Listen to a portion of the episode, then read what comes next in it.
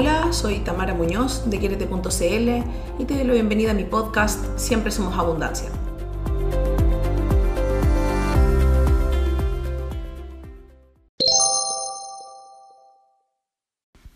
Hola, ¿cómo están?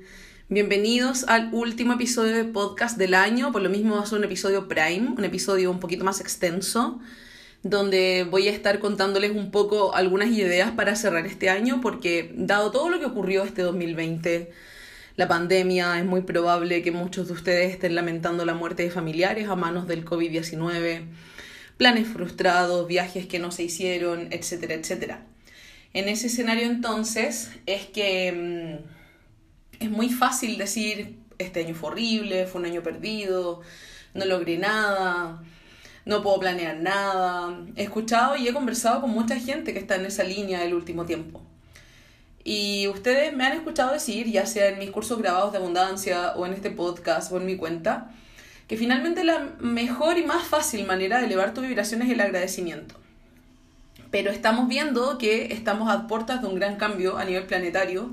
Este episodio lo estoy grabando el día de la conjunción Saturno-Júpiter, 21 de diciembre que marca eh, la entradita de lo que sería la era Acuario, que va a durar más de 2000 años, por lo tanto, en ese escenario y en ese contexto vamos a ver muchos cambios enormes a paso agigantado en los próximos años a nivel planetario, a todo nivel.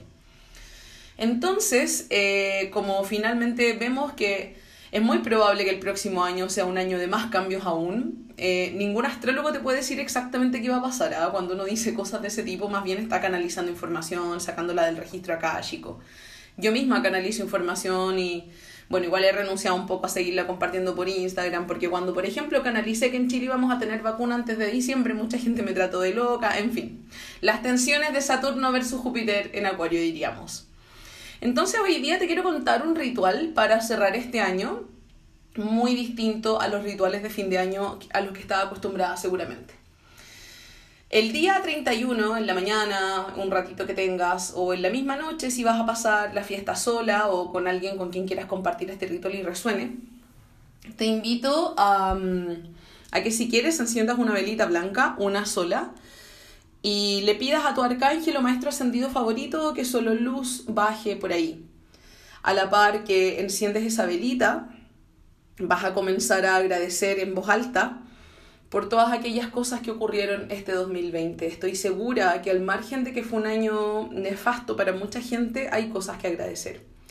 Quizá agradecer que no te contagiaste de COVID, agradecer que una persona muy querida no se contagió o no falleció del virus y le hizo frente agradecer quizá que todavía tienes trabajo, agradecer quizá que todos los cambios de este año te pusieron quizá más conectada con tu propósito, agradecer quizá también la vida, la salud, lo que quieras.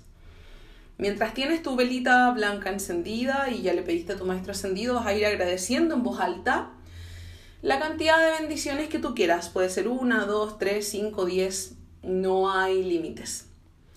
Por lo tanto, este pequeño ritual de agradecimiento te va a permitir focalizarte en la abundancia que este año te deja, porque recordemos que la abundancia no es solamente económica, sino también todo aquello de lo que yo he podido gozar.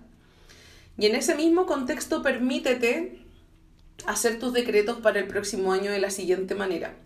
Por ejemplo, gracias porque logro viajar a New York eh, en febrero 2021 o algo mejor para mí. Gracias porque logro irme a vivir sola en mayo 2021 o algo mejor para mí. Recuerda siempre cerrar tus, tus decretos perdón, con la frase en armonía para todo el mundo y de acuerdo con la voluntad divina. Y cuando decimos o algo mejor para mí, estamos soltando nuestro decreto y permitiéndole al universo que si eventualmente eso que tú estás pidiendo tal cual no está para ti en este momento disponible, te envía algo mejor que estoy segura que es lo que va a ocurrir. Estoy segura que así va a ser. Luego de que termines de hacer tus agradecimientos y termines de hacer tus decretos, apagas tu velita, amorosamente le agradeces al maestro ascendido o arcángel que te acompañó en este ritual. Y eh, si quieres, puedes tener anotados estos decretos o propósitos en alguna agendita o algo así, ir mirándolos durante el año. Pero vamos a partir, ¿cierto? Entonces, primero agradeciendo para luego pedir. En mi experiencia decretando y con metafísica siempre es mucho más potente agradecer y luego pedir, siempre.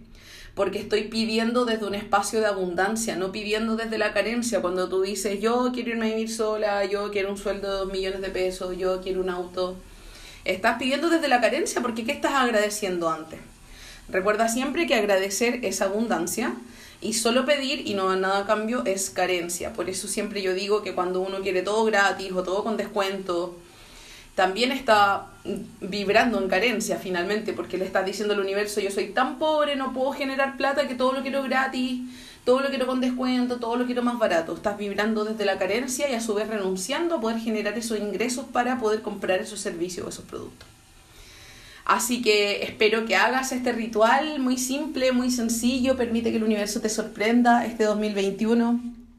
Focalízate en lo positivo, focalízate en lo que este año te deja de positivo, quizá un nuevo hobby, quizá pasar tiempo con tu familia, quizá reconciliarte con la idea de estar en tu casa. A mucha gente que he conversado le pasó eso.